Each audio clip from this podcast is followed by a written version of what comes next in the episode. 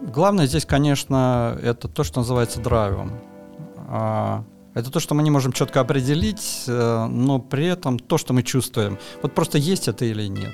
И, в принципе, большую часть всего самоценного делают люди с драйвом. И сказал: слушайте, я чувствую, что это тема. Что произошел какой-то важный перелом, который мы, как всегда, прохлопали.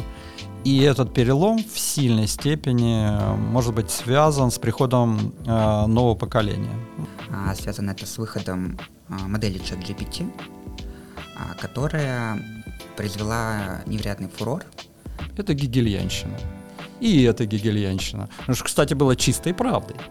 Это и была гегельянщина. Но главное, потом через десять-двенадцать страниц отчеркнуто карандашиком тем же и написано: а здесь начинается ваша работа. И то, что я сейчас говорю молодым коллегам: не надо идти от Адама до Потсдама, сразу к теме. Right to the point. В чем состоит главная задача образования для современной молодежи? Я почувствовал в какой-то момент, что вот вчера-позавчера я понимал, ну так, понимал студентов, при том, что возрастные различия, они велики, а в какой-то момент я перестаю понимать. И это, кстати, ну, это интересно, конечно, прикольно понять, а что, собственно, происходит, что случилось.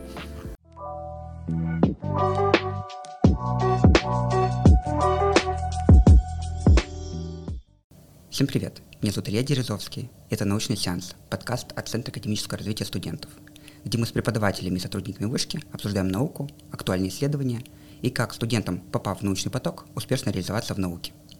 Сегодня у нас в гостях Вадим Валерьевич Радаев, первый проректор и профессор Факультета социальных наук Высшей школы экономики. Вадим Валерьевич, добрый день. Здравствуйте.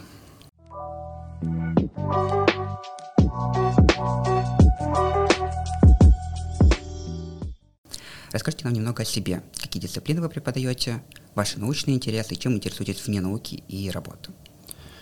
Ну, преподавание для меня занятие не основное. Все-таки э, основная часть моего рабочего времени уходит, увы, на управление администрированием в Высшей школе экономики. Но э, в глубине души я, конечно, остаюсь академиком. И все-таки с этой точки зрения для меня главное — это исследовательская работа. Но и преподавать я преподаю каждый семестр по одному курсу обязательно. И делаю это более сорока лет, страшно об этом сказать. Преподаю я разное, то есть осенью это экономическая социология два, это курс по современной теории для старших бакалавров. А весной, вот сейчас, это называется прикладной анализ потребительских рынков. Это, наоборот, по прикладным исследованиям, по эмпирическим исследованиям. Ну, вообще я стараюсь делать раз, заниматься разным, то есть пытаюсь сочетать несочетаемое. То есть заниматься и такой академической теоретической работой, и обязательно эмпирическими исследованиями, в том числе на, и в первую очередь, наверное, на количественных данных. Ну и более двадцати лет уже с коллегами занимаемся прикладными исследованиями, то есть заказными.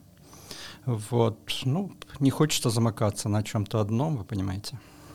Вот я знаю, у вас э, очень э, плотный график, и преподавание, наука, э, какие-то академические задачи.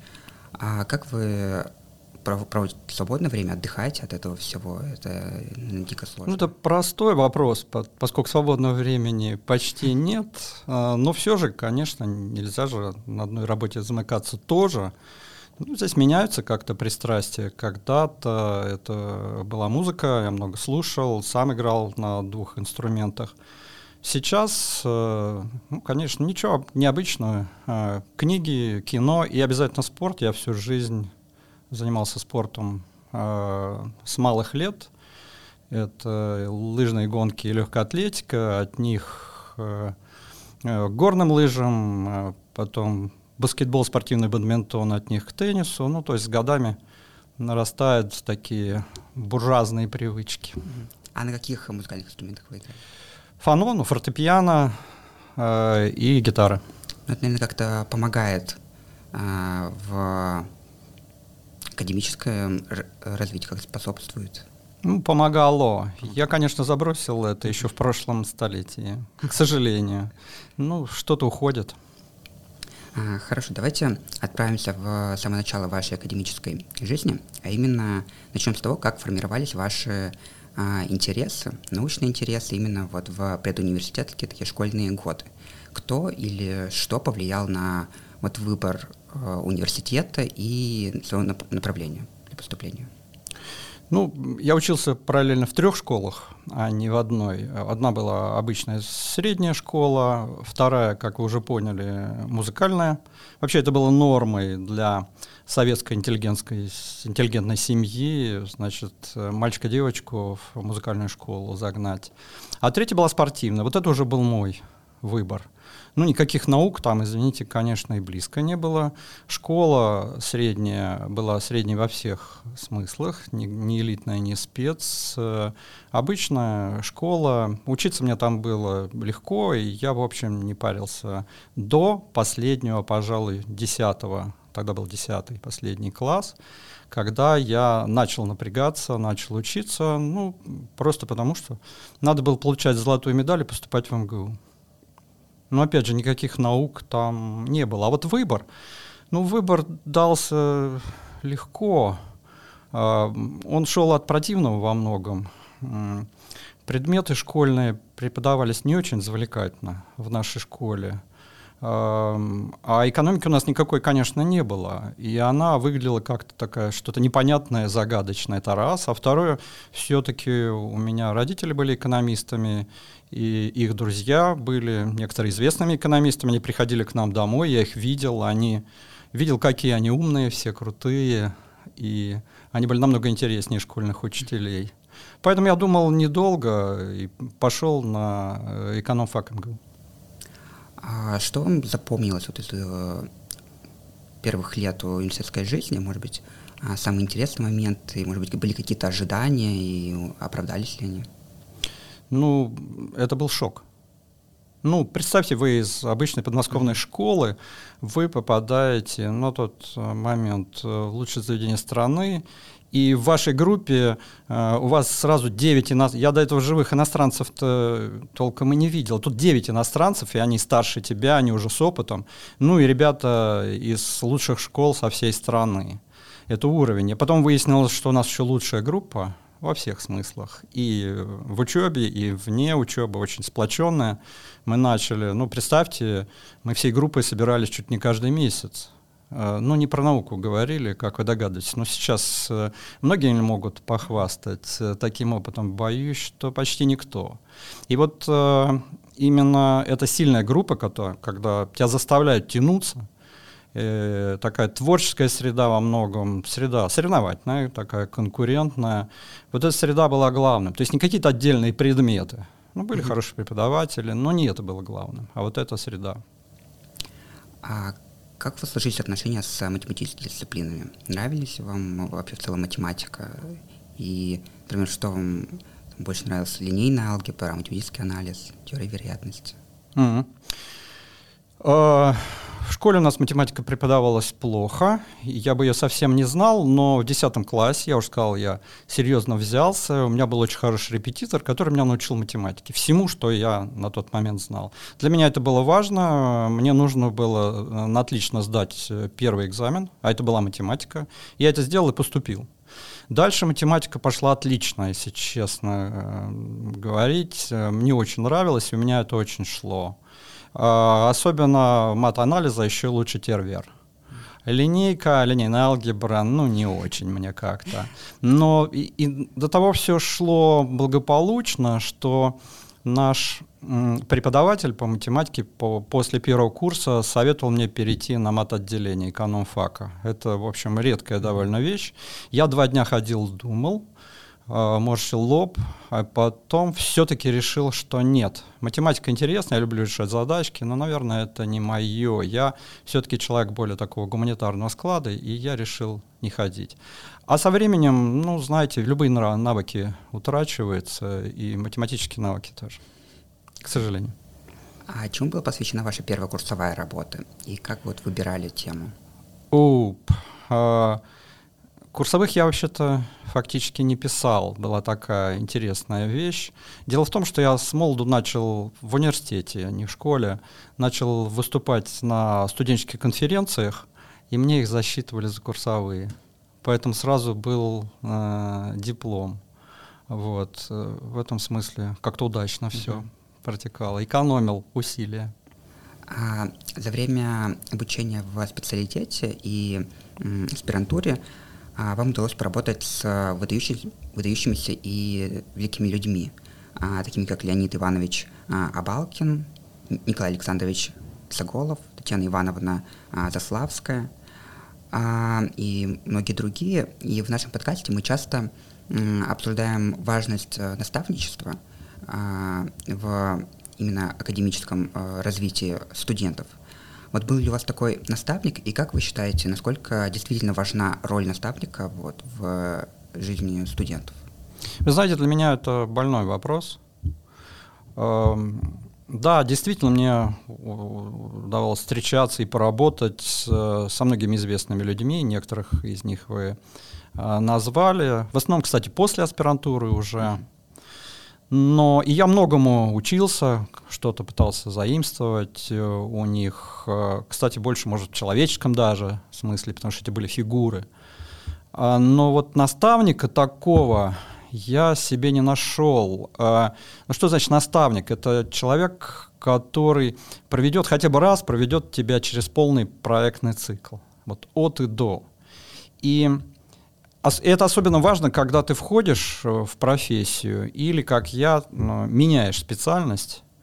И, несмотря на всю свою самостоятельность, я тогда понимал, что мне этого не хватает. Я хотел бы вот, какое-то время поработать подмастерьем у какого-то мастера, но не сложилось. Мне не повезло. И в этом смысле я, ну да, я завидую нынешним студентам, у кого это получается, которые такого наставника нашли. Потому что это очень важно, чтобы кто-то тебе вовремя подсказал, что делать, и главное, что не делать. И у меня вот... А у меня получилось, что многому пришло, приходилось учиться на собственных ошибках, а это не лучший путь. И уже в новой специальности, вот, эконом-социологии, как ведь было? Я и учился, и реализовал уже проекты, и одновременно руководил этими проектами, так вышло. Ну, можно было бы, конечно, делать иначе. Я вам, кстати, могу рассказать байку, такую правдивую историю, из которой будет ясно, какова должна быть роль наставника. наставника. Вот как раз я начинал писать свою кандидатскую диссертацию, и в то время я увлекался так серьезно философией. В частности, диалектикой Гегеля. И прям вот э, сидел, изучал науку логики. А диссертацию я заявил, заявил про противоречие тогдашнего социалистического производства э, в таком диалектическом как раз ключе. Ну, по тем временам это вообще было необычно. Какие еще противоречия могут быть в социалистическом производстве? Но главное не это. А главное то, что я начал эту работу с обширного такого раздела по теории этих самых противоречий. Ну, отдал это научному руководителю, а научный руководитель был как раз Николай Александрович Цаголов, глава политико-экономической школы, такой самый авторитетный человек. И получаю от него рукопись назад, и там карандашиком так на полях написано: это гегельянщина, и это гегельянщина. Ну, что, кстати, было чистой правдой. Это и была гегельянщина. Но главное, потом через десять-двенадцать страниц, а это был результат упорного непосильного труда, я очень старался, отчеркнуто карандашиком тем же и написано: а здесь начинается ваша работа. Я прихожу к нему и говорю: Николай Александрович, а вам что, не понравился текст, плохой текст? Он говорит: да нет, мне понравилось, отличный текст. Но ваша работа начинается здесь. Я говорю: а что же мне делать вот с первой частью работы? Он говорит: да, батенька, а вы это в личный архив положите. А может, когда-нибудь отдельную работу сделаете? И я извлек из этого два урока, как минимум. Первый. И, и то, что я сейчас говорю молодым коллегам. Не надо идти от Адама до Потсдама, сразу к теме. Right to the point. А, это первое. А второй я понял, и сейчас тоже это проповедую, в чем основная роль наставника или научного руководителя? Он как хирург, или она, да, как хирург должен отрезать лишнее. Все.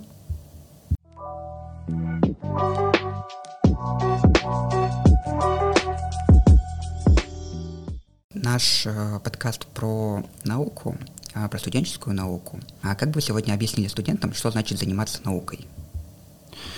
Ну, чаще всего говорят, что занятие наукой, заниматься наукой, это значит удовлетворить собственное любопытство за чужой счет. Ну, вероятно, это правильно, но по сути это две вещи. Первое — это заниматься наукой, значит искать способы объяснения непонятного, раз. И два — делать это по четким воспроизводимым процедурам. Про второе нельзя забывать. Потому что, то есть это поиск истины по процедурам определенным. И именно эти, кстати, процедуры, про которые некоторые забывают, они отличают исследования от трепа, от болтовни. А, а как и что здесь делать? Ну, наверное, для начала нужно ставить для себя какие-то интересные задачи. Второе, надо обязательно добиваться результата, пусть не идеально. Идеальных результатов не бывает, но какого-то результата. А дальше стараться быстро преодолеть депрессию, которая неизбежно здесь возникает, не надо бояться, ничего страшного. А как ее преодолевать, эту депрессию? Надо ставить для себя новую интересную задачу. Я других способов не знаю. А какими советами вы не только как первый проректор и профессор вышки, но и в первую очередь человек, который яр- яркий пример человека, увлеченного наукой, влюбленного в науку и увлеченного своей темой и делом, как а, вот обрести этот интерес? И можно ли его вообще обрести? Ну, главное здесь, конечно, это то, что называется драйвом. А, это то, что мы не можем четко определить, но при этом то, что мы чувствуем. Вот просто есть это или нет. И мы, согласитесь, мы вот быстро чувствуем, есть это или нет в человеке. И, в принципе, большую часть всего самоценного делают люди с драйвом. Но как понять? Этот драйв же, он не от рождения появляется. Как в это дело войти? А тут медитация не поможет, мудрые советы тоже. Надо заниматься этим просто. Ну, как вообще всяким делом, надо серьезно заниматься. Занимаешься, и через какое-то время у тебя начинает что-то получаться, ты начинаешь что-то понимать. А когда ты начнешь, начинаешь понимать, чувствуешь, что добиваешься какого-то результата, ты начинаешь от этого удовольствие получать. И пошло-поехало. А вот как вы уже сегодня упомянули, особую роль в вашей жизни и а, в формировании ваших интересов сыграли книги. А, есть ли у вас какие-нибудь подсчеты, сколько всего книг вы прочитали за все время? Нет, я не знаю, честно говоря. Сотни, тысячи. Но я всегда читал очень много, особенно в прежние годы, когда было больше времени. Я читал запойно и очень широко. Важно, что очень широко. Я никогда не читал там по одной какой-то теме. Ну и, конечно, это не только научная литература, когда-то философская, потом художка. Вот. И, ну да, книги. И продолжаю читать. Сейчас времени, конечно, намного меньше, намного меньше, но, но продолжаю читать. И книги в том числе, конечно. И ненаучные. И ведь формирование библиотеки, в том числе и личной библиотеки, это отдельное искусство. Вот вы не задумывались, или, может быть, вы уже собираете свою библиотеку? Ну, у меня большая библиотека есть, профессиональная. Ну, то есть и непрофессиональная тоже, но э, у себя дома в кабинете я сижу э, в окружении книжных полок. У меня большая, хорошая библиотека, русскоязычная, англоязычная. Но это не коллекционирование. Это просто так вышло, вот по мере необходимости они появлялись. Я не коллекционирую книги. Вообще сейчас я забираю домой только те книги, которые я планирую прочитать или надеюсь прочитать. Остальные я оставляю или просто прохожу мимо. А может быть, есть какие-то особенные, вот, уникальные экземпляры книг? Ой, нет, не знаю. Вот что так... А, бывает такое. Книга, которая перевернула мою жизнь. Да нет, пожалуй. одна, другая, третья. Я именно читал широко. Кстати, вот чего и другим советую. Вот кто-то выбирает тему и, и начинает по, эти, по этой теме копать вглубь. Это правильно, в принципе. Конечно, по этой теме надо там основное изучить. Но на самом деле надо читать хорошие книги по любой теме. Лучше читать хорошие книги по любой теме, чем посредственные по своей. А они дают, дадут тебе больше. И разные. После защиты диссертации в тысяча девятьсот восемьдесят шестом году, как вы упоминали в одном из своих интервью, для вас начался примерно в это время важный период, период перехода и сдвига в научных интересах. И он был связан в том числе с работой над одной научной работой, книгой «Отчуждение труда. История. Современность», которую вы написали в соавторстве с очень интересными и потрясающими людьми Ярославом Кузьминовым, Ливирой Биулиной и Затяной Субботиной. Расскажите, пожалуйста, как эта книга, эта работа связана с э, этим периодом э, перехода и сдвига в ваших научных интересах? Ну, период для меня был, надо сказать, довольно сложный. Вы вот любите спрашивать э, э, своих коллег здесь э, об академических каких-то неудачах, фейлах и mm-hmm. так далее. А у, у меня был просто такой серьезный кризис в тот период. Э, ну, представьте, вы... Отучились пять лет, специалитет, в неплохом месте. Потом тут же успешно завершили аспирантуру, защитили кандидатскую диссертацию. Вот оно. И тут вы оказываетесь в таком, ну, в тупике. Понимаете как-то постепенно, что оказывается в тупике. А в чем была суть этого тупика? Значит, моя специализация была политическая экономия. И, в принципе, мне она нравилась. Нравилось заниматься вот такими общетеоретическими, значит, построениями, методологическими упражнениями, но мне при этом всегда хотелось вот того, что я называю прорывом к реальности. Ну, то есть как-то еще и понимать, что происходит здесь сейчас, что мы можем наблюдать за окном. А вот э, как-то стыка здесь не наблюдалось. Вот эти политико-экономические упражнения, они слабо сопрягались с тем, что мы видели, к сожалению. Тогда я там немножко сменил тему и начал, обратился к статистике. Но статистика в то время была м- в дефиците, ее было мало, и она была кривая. И я вскоре понял, что люди, специалисты по этим статистическому анализу, они этим цифрам сами не доверяют. И вот что делать в этой ситуации? А вам, уже, а вам почти тридцать. И вот э, вы уже покатились по этой карьерной линейке. И тогда, в этот период, я внезапно обнаружил, что есть такие люди, которых называют социологи. Я про социологию тогда особо не знал. То, что слышал, это было скорее ругательное такое, уничижительное. А что я обнаружил? Я обнаружил, что некие люди, социологи, собирают данные, то, чего как раз не хватало, эмпирические данные непосредственно от людей, при помощи опросов. Ну, я начал... вот, и они, оказывается, могут ответить, по крайней мере, на часть вопросов, которые меня интересовали. И когда мы приступили вот, с коллегами, значит, к этой книге, а у меня был раздел как раз про современность. И смысл этого раздела заключался в том, чтобы показать, что на самом деле отчуждение труда существует при социализме во всех мыслимых и немыслимых формах. Что было по тем временам как-то не очень одобряемо. И, кстати говоря, эта книга шла долго и непросто. И я думаю, что она бы вообще не вышла, если бы не перестройка и все, все прочее по тем временам. Но я начал искать фактологию из, из социологических работ и туда ее вставлять. Я про социологию тогда еще ничего не понимал. Но это был вот важный период написания этой книги. Действительно, ну, у меня были прекрасные соавторы. Вот, когда я еще не понимал, но уже интересовался.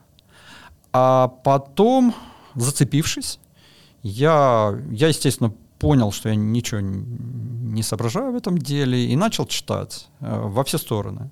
и классику, и всякую теорию, и эмпирические исследования, и наши, не наши. Там э, мне очень помог в тот момент профессор Шкаратанов Серемович, который, к сожалению, недавно ушел из жизни. У меня была прекрасная библиотека, и он меня как-то вот направил. Я э, начал у него э, таскать книги из его личной библиотеки, и начал заниматься таким системным самообразованием. Ну, потому что логического образования у меня не было. И так вот от отчуждения труда переполз к социальной стратификации. Мы написали книжку с ним про это. А потом, наконец, я нашел, вскоре нашел свою собственную область. Это экономическая социология. И вот с тех пор я начал этим заниматься. Это было здорово, очень комфортно. Тем более, что в те времена вообще никто не знал, что это такое. Но когда люди слышали: о, экономическая социология, а что это? Ну, это интересно, да, давайте, расскажите нам, прочитайте лекцию, напишите что-нибудь. То есть можно было делать все, что угодно, и я вот этим и занялся. И занимаюсь вот этим, что угодно, уже тридцать лет последние.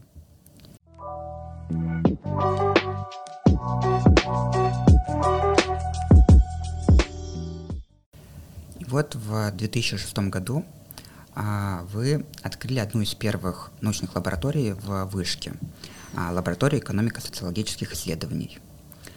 Расскажите, как появилась идея вот создания этой лаборатории и чем она занимается? Это была вторая лаборатория такого рода, которая должна была и действительно объединила старших и младших, то есть э, от профессоров до студентов.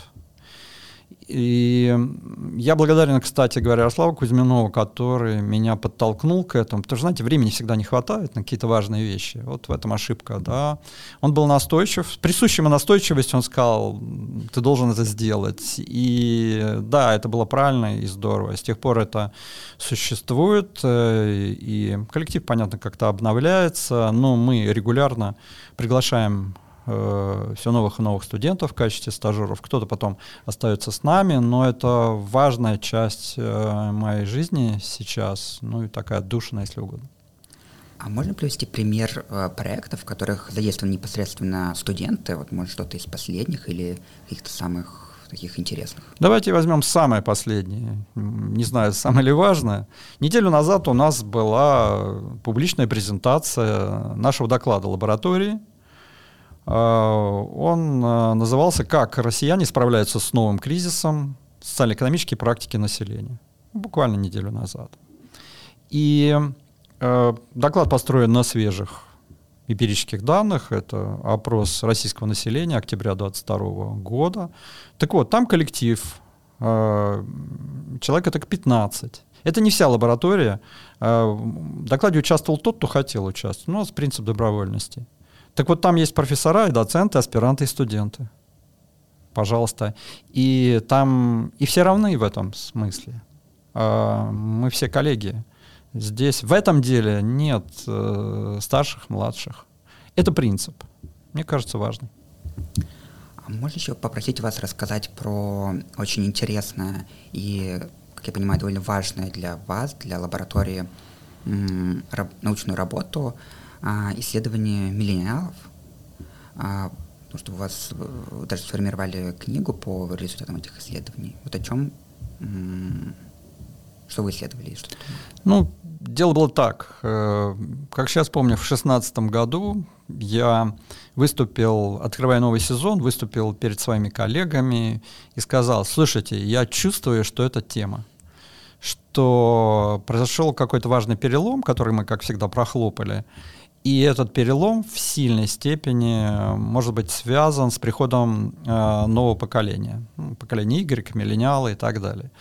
Э, которые являются, э, что важно, первым постсоветским поколением. То есть поколение, которое взрослело уже даже не в советский период и не имеет никакого советского опыта проживания в какое-то, ну, сознательное время, но даже взрослело уже после реформ девяностых.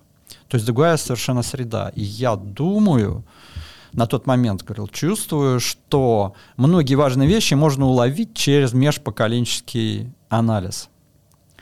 Коллеги выслушали меня с уважением, но отнеслись, по-моему, сдержанно, если не сказать скептически. Ну да, какие-то поколения. Ну, э, я взялся за это, раз взялся ходи, и написал пару статей, а потом книгу про миллениалов. Она оказалась успешной во всех смыслах. Сейчас готовится уже третье издание, будет расширенное. И сейчас вроде бы уже скептицизма никакого нет. Всем стало понятно, что это тема важная. А, ну вот, вот так, понимаете, ну, нельзя просто размахивая руками что-то доказать. А, ну, кто-то разделяет твои позиции, кто-то нет. Нормально. Садись и делай. Получилось что-то, все, сумел убедить. Не получилось, ну, отдыхай. А, да, приходят а, новые поколения и новые а, технологии. И сегодня все чаще мы стали слышать а, новости, как искусственный интеллект уже непосредственно а, проникает в нашу жизнь. А, в, вот уже он появился в образование, применяется в образовании не, не так, как, наверное, хотелось бы и как ожидалось, но все же применяется. И перед тем, как обсудить эту тему чуть подробнее, у меня есть два отрывка из эссе на тему «Что я думаю о расколе поколений миллениалов». Можно вас попросить прокомментировать эти два отрывка, насколько вообще разумно, насколько осмысленно они написаны, и попробуйте э, угадать, какой э, отрывок. Где автор живой, а где... Вот кто автор двух отрывков. Угу. Давайте попробуем.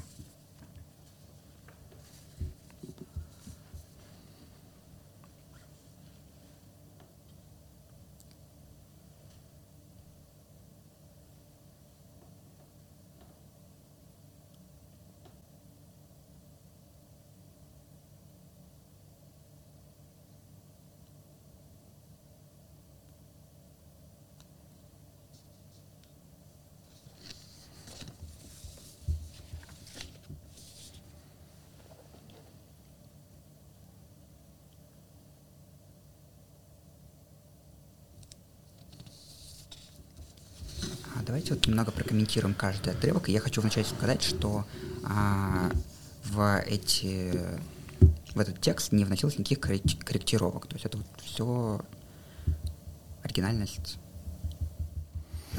Ну, я не могу сказать, что мне там сильно нравятся эти тексты, потому что в них и в том, и в другом ну, слишком много пафоса, если угодно. Хотя и пафос в разные стороны.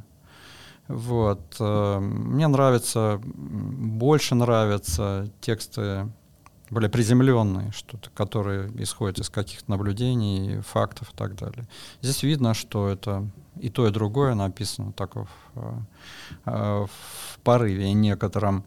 Если вы меня спросите, какой из них писал живой автор, какой не живой, я вам честно скажу, понятия не имею. Наверное, действительно сложно отличить. Не знаю. Вот, э, вот эта излишняя эмоциональность, да, пафос, все-таки, э, как вы считаете, кому это больше вообще должно быть присуще? В теории э, больше пафос и эмоциональность должны быть присущи человеку, но я понимаю, что машина, начитавшись быстро подобных текстов, э, быстро и научится тоже это воспроизводить. Я не думаю, что это какое-то коренное отличие. Ну, на самом деле, и? Оба этих текста написаны искусственным интеллектом. Ага, оба. Без каких-либо корректировок. Угу. Ну вот я тоже, честно, э, никогда бы не смог понять, кто вот это написал, потому что, нам, мне кажется, здесь присутствует вот именно какое-то личное мнение, то есть высказывается ощущение не просто какие-то э, сухие факты, хоть и... Э, Я согласен с вами, это довольно успешная имитация личного мнения. И согласен, да.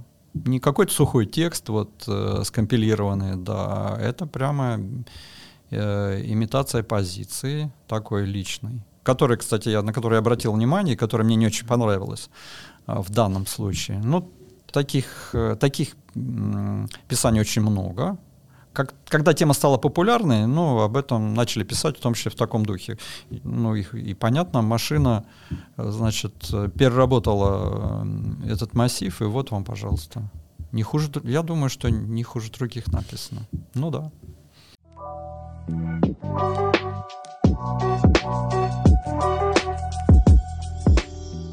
И в последнее время особенно часто, особенно сильно обсуждается эта тема.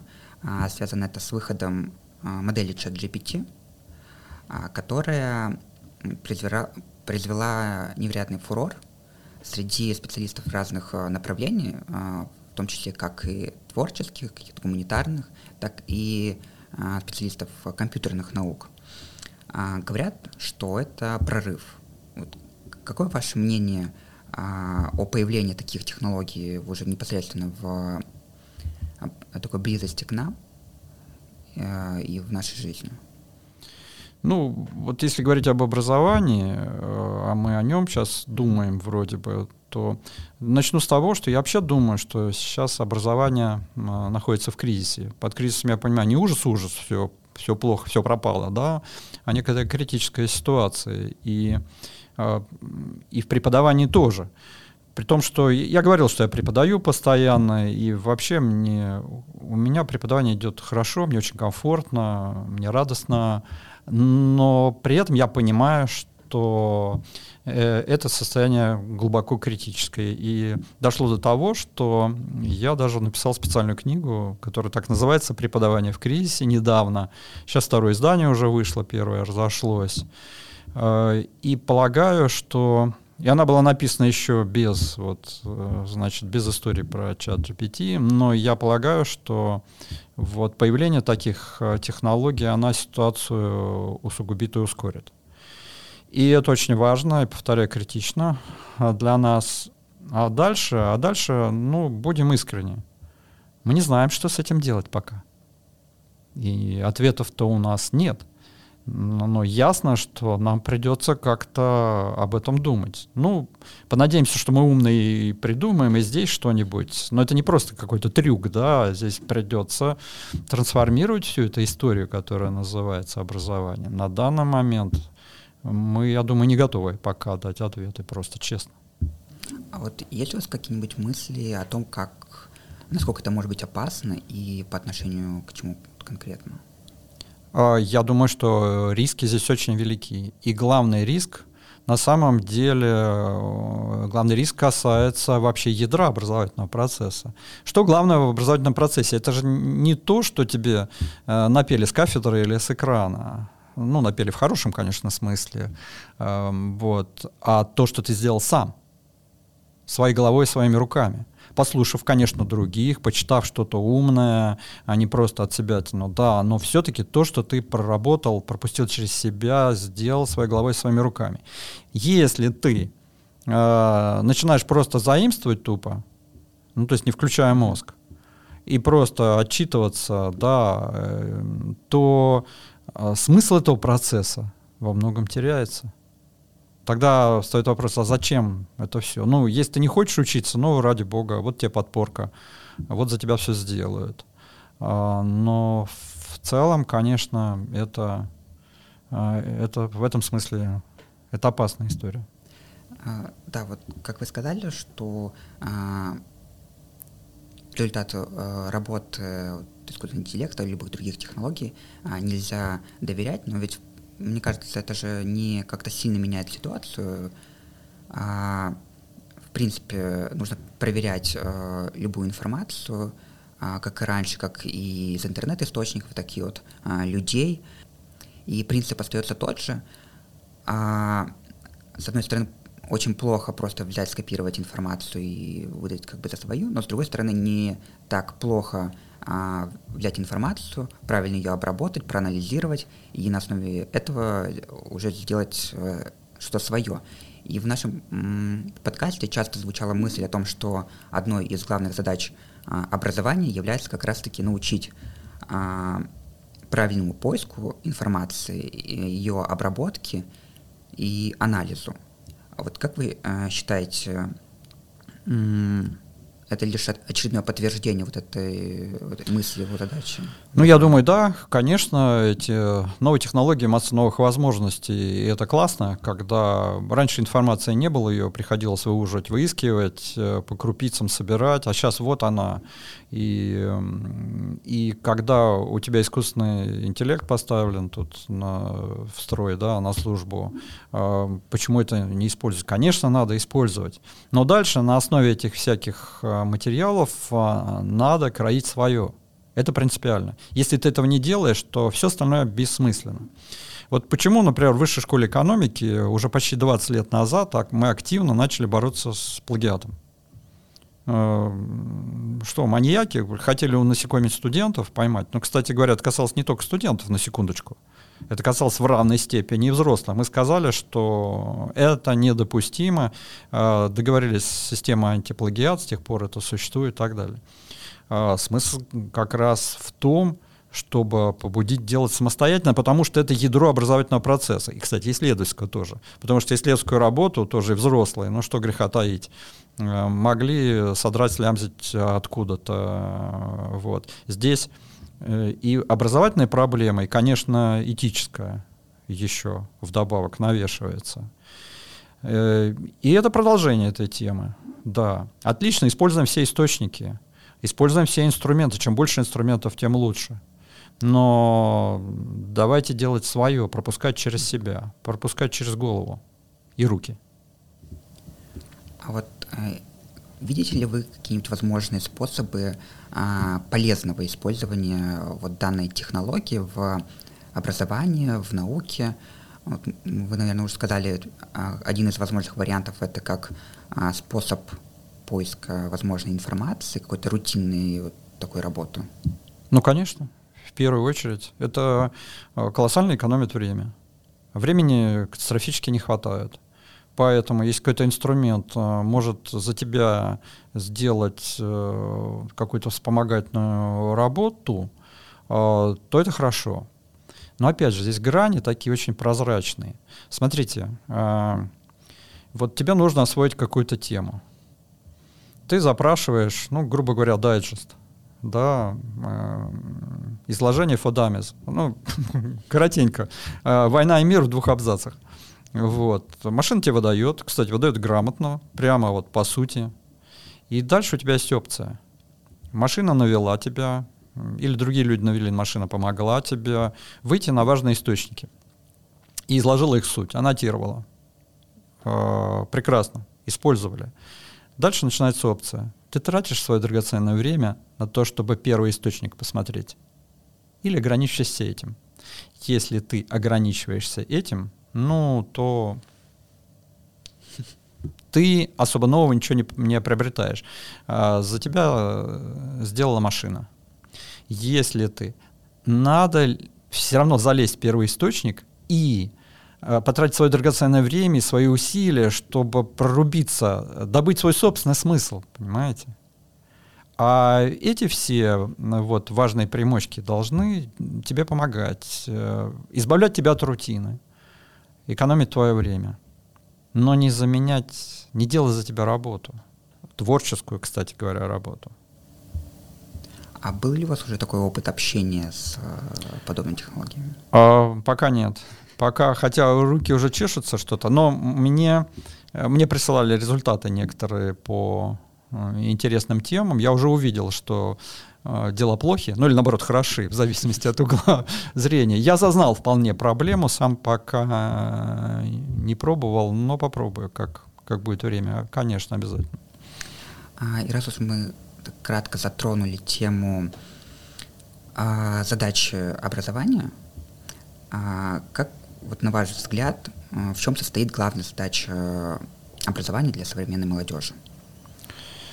Ну, некоторые скажут, что нужно давать э, молодым людям специальность. Я не буду этого повторять.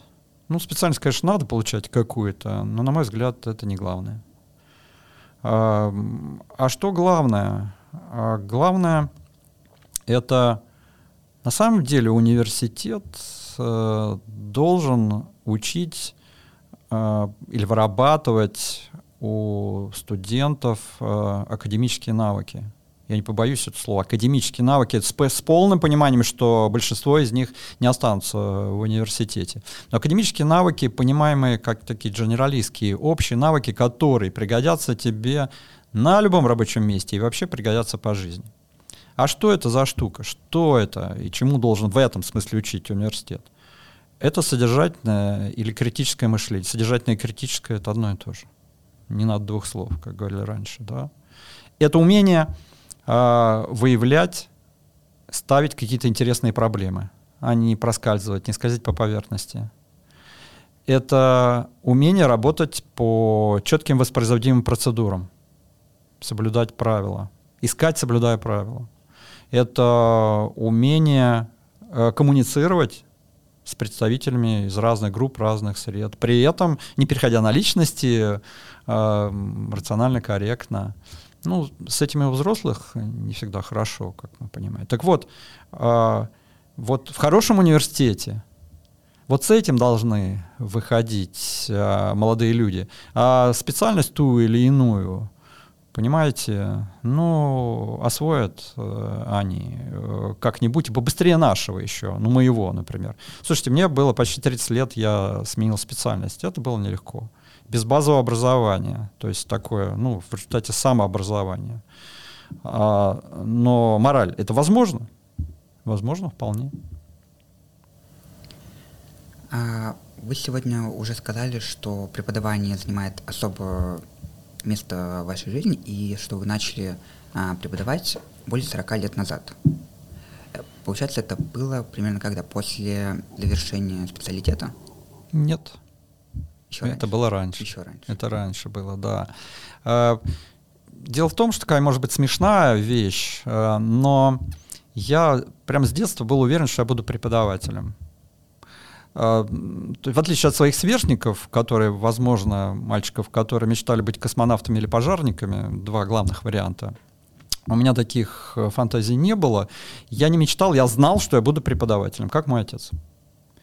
И поэтому совершенно неудивительно, что впервые я вошел вот в аудиторию, чтобы вести семинар, то есть серию семинаров, не, не разовый, а именно вот целый курс, когда я был студентом второго курса. И аудитория была на три года а, меня младше. Это старшеклассники были. Вот. И, и с тех пор вот как-то я не бросаю этого дела. Вот. А в вышке вы преподаете с девяносто четвёртого года. А получается, это практически с самого начала. То есть вышка начала набирать студентов в девяносто третьем. Вы начали преподавать в девяносто четвёртого. И очень интересно узнать, как изменились студенты за это время. Наверное, не за сорок лет, как вы начали преподавать, а вот именно давайте вышки. Ну, для начала про вышку. Я действительно сначала только преподавал, я не сразу перешел в вышку, а сначала меня Ярослав Кузьминов пригласил читать экономическую социологию. Ну, вот я читал ее, значит, на всех отделениях, тогда было немного. Вышкинские студенты, та, та, та, начнем с того, что отличался образовательный процесс. Вы сейчас не поверите, что было в те времена. А что, например, было? Это было, конечно, экономфак, экономисты. И у них было, внимание, около пятьдесят аудиторных часов в неделю. И вот они сидели в классах, и их, значит, по- понятно, что сейчас вдвое меньше. Вдвое меньше. Тогда было так. И они все были хорошие ребята, я помню, вот. Но они практически ничего не читали, кстати. Потому что у них не было времени для этого. Вот. И это, конечно, был не ужас, ужас, но ну, ужас однократный, точно. Теперь ваш вопрос по сути, более важный, это про новое поколение студентов. Я, вот если брать последние годы уже, я думаю, что это другие люди вообще. То есть не лучше, не хуже, а вот вообще другие. Они учатся по-другому, они как-то мыслят мотивированно по-другому, наверное, живут по-другому. Но по отдельным так, примерам я вижу. И, а, что, а что в них другого? Ну, много чего. Например, ну, конечно, они значительно быстрее, эффективнее, чем мы, старшее поколение, находят и обрабатывают информацию. Но При этом у них меньше накопленный культурный багаж, на что, на что старики жалуются, естественно. Да. А они говорят, а зачем нам это нужно? Да, когда все можно прогуглить и получить на клик. Да. Действительно, они могут браться и успешно решать самые разные задачи, но, говорят, частенько не доделывают, до конца бросают. Да. Они более гибкие, они не приемлют линейных траекторий, к которым мы были привычны. У нас не было таких возможностей, это здорово, отлично. Но у них ниже лояльность к делу, организациям, группам. Они более мультизадачны, могут делать и лучше, наверное, чем многие из нас. Несколько дел одновременно, но у них есть то, что я называю раздерганностью сознания. Она у всех у нас присутствует, но у молодых в большей степени. Это ну, трудности с концентрацией на чем-то одном. Например, на обучении. А для образования это крайне важно. Если ты там не концентрируешься, а так, между делом, вот, э, тут потихоньку размывается смысл. Вот, поэтому э, вот так. И в какой-то момент я просто... Откуда вот, взялась эта моя интуиция, что вот что-то изменилось, и вот какая-то критическая ситуация возникла. Я почувствовал в какой-то момент, что вот вчера-позавчера я... понимал, ну да, понимал студентов, при том, что возрастные различия, они велики, а в какой-то момент я перестаю понимать. И это, кстати, ну, это интересно, конечно, прикольно понять, а что, собственно, происходит, что случилось. А было ли у вас когда-нибудь желание или мысль резко изменить а, курс основной а, деятельности? Желания не было. Я человек до, достаточно консервативный. Вот как я говорил, взялся, ходи. Но, по сути, получилось, что это было. Я уже рассказал о том, что на, где-то в районе тридцатилетия я сменил специальность довольно кардинально. А, а накануне сорокалетия я сменил профессию. Я, в общем-то, не хотел этого делать. Ну, так получилось. А что значит сменить профессию? Ну, до этого я был исследователем в Академии наук. Чувствовал себя прекрасно. Полная свобода. Ну, я чем-то там руководил. Сектор, отдел большой. Ну, меня это вообще никак не напрягало. А потом, тоже не сразу, я принял предложение Ярослава Ивановича Кузьминова перейти в вышку. Я же перешел на административную позицию. Я уже преподавал, но я перешел на административную позицию, и с тех пор, понимаете, уже скоро двадцать пять лет. На... А это другая профессия. Ведь, поймите, это вот менеджерская работа, управленческая работа, академическая. Это очень разные вещи. Это же не просто вычет из исследовательской, исследовательского времени. Это вообще ортогональная деятельность. Ну, габитусы разные. И да, но живой пока. И, наконец, хочется спросить вас про очень интересный, очень а, важный, действительно сейчас нужен, нужный проект, а, подкаст Высшей школы экономики «Переживаем, кризис!», который создается а, командой вашей лаборатории. А расскажите, пожалуйста, о чем этот а, подкаст и кому он будет интересен? Здесь история так выглядела. У нас появился в лаборатории студент Никита Нам, которого пригласили в качестве стажера. И в один прекрасный день он подходит ко мне, к коллегам, и говорит: слушайте, такая классная лаборатория не имеет своего подкаста. Мы говорим: ну, так если... Ну, если вы такие вот тут умные и бодрые, ну так сделайте. А мы поучаствуем, мы поможем. А он: возьми и сделай. Вот от идеи до этого. А мы, да, мы участвуем, помогаем, мы записались. И теперь каждый понедельник в ноль ноль часов выходит очередной выпуск. Выпусков уже четыре, а шесть уже записано. Это еще не конец.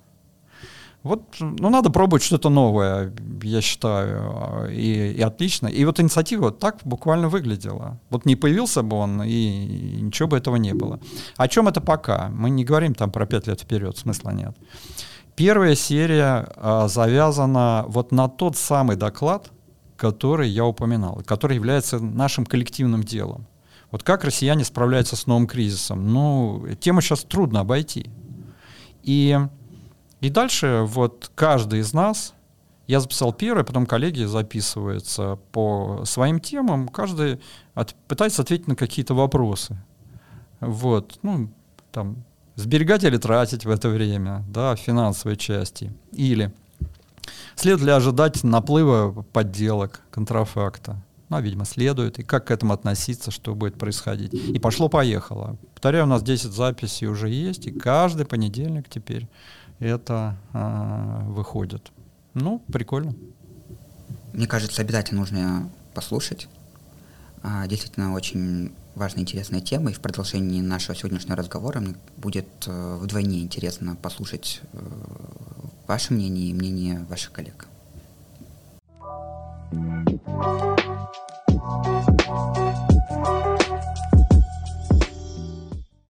А давайте перейдем к блицу. Короткие вопросы и желательно кратко пояснять свой э, ответ. А главные качества для ученого? Ну вот я уже говорил, что главное, ну говорят обычно, что это любопытство. Без любопытства здесь не обойтись. Но все-таки это вот тот самый необъяснимый драйв. Вот э, если он есть, то дальше много вопросов отпадает. Хорошее сейчас время заниматься наукой или не очень хорошее, платят тебе за эти деньги или нет. Зарабатывать, конечно, надо, но вопрос-то не в этом. Просто, ну, ну вот э, есть люди, которые не могут этого не делать. А вот за ними-то и первенство и есть. А вот, видимо, вот это, вот это главное. А ваше любимое здание вышки? Хо. Я работал в разных зданиях. Я читал лекции на Качновском, которого сейчас уже нет. В том числе тот период, когда я читал лекции, а рядом забивали тяжелые сваи. Значит, из здания ходила ходуном. Вот. Потом долгое время, конечно, я был на Мясницкой, и, и сейчас у нас лаборатория там, поэтому часть сердца там. Но я уже привык к Покровке. Ну, слушайте, ну, Покровка не может не нравиться. Ну, куда деваться? Конечно, выйдешь так, пройдешь через атриум, и душа как-то поднимается вверх. Как все успевать? Меня неоднократно спрашивают, вот как вы, дескать, Вадим Валерьевич, вот успеваете сделать все, что вы успеваете, вот, потому что это кажется невозможным. Я отвечаю, что да, во-первых, я не успеваю, это действительно невозможно, но дальше я говорю, я могу дать вам один совет, он очень простой. Если вы ему последуете, то ваша жизнь изменится, и вы будете успевать, хорошо, не все это невозможно, но будете успевать намного больше, причем именно в такой важной, серьезной творческой части. Но беда в том, что вы не сможете ему последовать. Так, небольшая интрига. А в чем это заключается? А заключается в следующем.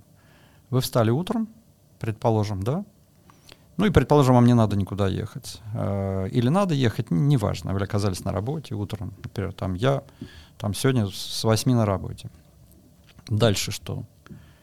А попробуйте в течение не сегодня, даже не полдня, а в течение трех часов не отвечать на почту, э, мессенджеры, э, никуда не входить, ничего не искать и так далее. А вместо этого, кстати, ну, небольшой отрезок, вот три часа, он только кажется небольшим, заняться чем-то важным, серьезным, творческим для себя. И именно утром, потому что утром голова-то свежая, ну, как-то у кого как, я жаворонок, наверное, мне проще. Ну, когда у вас свежая голова, вот это, вот выкроить это время. Не тянитесь к телефону на каждый пик, а наоборот, отложите его. И вы поймете, что ваша жизнь изменилась. Теперь, каждый день по три часа. Вы представляете, что произойдет? Это страшное дело. Вы, вы не представляете, что произойдет, как изменится ваша жизнь. Но беда в том, что вы не сможете. И я вижу сочувствие в глазах. Молодые коллеги говорят, да, Пожалуй, нет. Ибо первое, что делаешь утром, рука тянется к телефону, и сразу эти бесконечные послания, месседжи, которые... Там что-то важное? Нет. Это не может подождать час-два, это не может целый день подождать даже. Может. Это зависимость. Это как все формы зависимости, не знаю, как алкогольная и прочее, которым надо что-то делать, которые нельзя преодолеть. От этого нельзя избавиться уже. Но мы живем в мире интенсивной коммуникации. Нельзя. Да и не надо. В этом есть свои плюсы. Но надо вводить какие-то рамки. Нужно... выгрызать для себя время, для себя же любимого, для своих важных, серьезных дел. Если у тебя это получается, окей. А если нет, ну, сори. Живешь, как жил. Я думаю, что речь шла об этом. Вот. А все начинается с разговоров про тайм-менеджмент. Какой у вас тайм-менеджмент? Черт, нет у меня никакого тайм-менеджмента. Я не, в жизни не прочитал ни одной книги, не собираюсь по тайм-менеджменту. Но есть просто важные вещи, которые надо для себя понять. Их понять очень просто. Простые вещи, важные вещи, они очень простые. А их сложно сделать. Сложно воплотить. О чем вы думаете, идя на ваш первый семинар со студентами в новом учебном году? Семинар или лекцию? Mm. Да, я начинаю прямо с сентября. Раньше, я помню, я волновался, сейчас уже, к сожалению, нет. К сожалению, потому что, конечно, какое-то, ну, вот такой трепет, волнение должно быть. Я, я все время вспоминаю, как мой отец, он профессор университетский, он преподавал до восьмидесяти там, лет, и он восемьдесят лет э, говорил мне: слушай, я иду в студенческую аудиторию, я волнуюсь. Я думаю: о, господи, как с твоим-то опытом? И, э, ну, он прав был. Ну, а так я иду, ну, с определенным нормальным таким напряжением. Ага, новая группа. Я, мне интересно, кто они, и я должен их пробить. Первые, первые занятия в этом смысле важны для обеих сторон. Я должен их, ну, в хорошем смысле пробить. И наш постоянный вопрос, который я задаю всем а, нашим гостям, а, ответ на него а, услышать от вас особенно интересно, важно и ценно. Что для вас вышка? А, ну, я, понимаете, участвовал в разных проектах, в том числе и важных и интересных. Например, я участвовал в создании Шанинки, легендарной, но в свое время, но все же вышка — это самый важный проект э, в моей жизни. Сейчас уже довольно очевидно. И, понимаете, ну, при, при всем нашем с вами эгоизме, это нормально, мы все-таки хотим быть причастными к чему-то большому, к какому-то большому важному делу. И вышка — это как раз то самое дело. И это, это во многих вещах помогает. Это помогает тебе... Это придает смысл даже каким-то совершенно рутинным и, как кажется, бессмысленным э, каким-то операциям. Ну, то есть, понимаете, меня не раз, конечно, посещает мысль, когда я вечером уже, когда глазки, значит... Э, сходятся, идут на конус, когда ты устал, все, и ты сидишь и подписываешь сотни, а в пределах тысячи документов и, и дипломов. Зачем? Ведь можно заняться чем-то более интересным, творческим и так далее. Но это, это помогает тебе понять, зачем ты это делаешь. Потому что ты часть вот этого большого дела. И да, это привилегия. Это привилегии. И главное здесь, а главное в вышке, ну, довольно очевидно, это люди. Это критическая масса сильных людей, и вот тех самых людей с драйвом, которым не надо с винтовкой стоять э, за плечом, заставлять что-то делать, потому что они сами заряжены и делают это сами. Выйдите за пределы вышки, э, есть масса х- красивых, хороших организаций. Много ли вы найдете таких? Опять же, главное — это вот эта среда, которая э, выстроена людьми. Ну, плюс небольшая доля правил. Вадим Валерьевич, перед вашим заключительным словом хочу сказать вам, правда, большое спасибо за очень интересную беседу.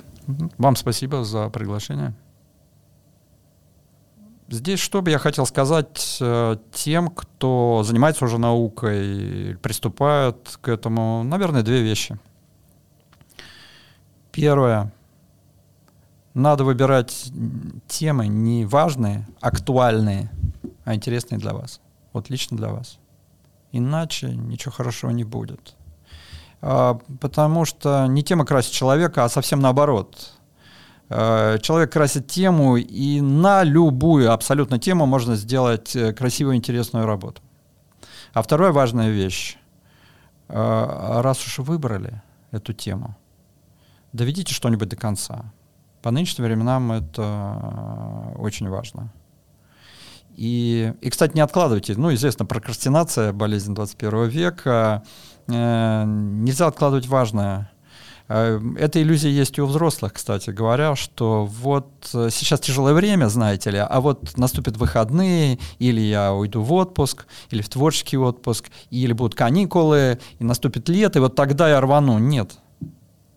Э, лучшего времени не будет. Надо просто сразу понять. Нет никаких потомов, есть одни бесконечные сейчас, как говорила одна женщина.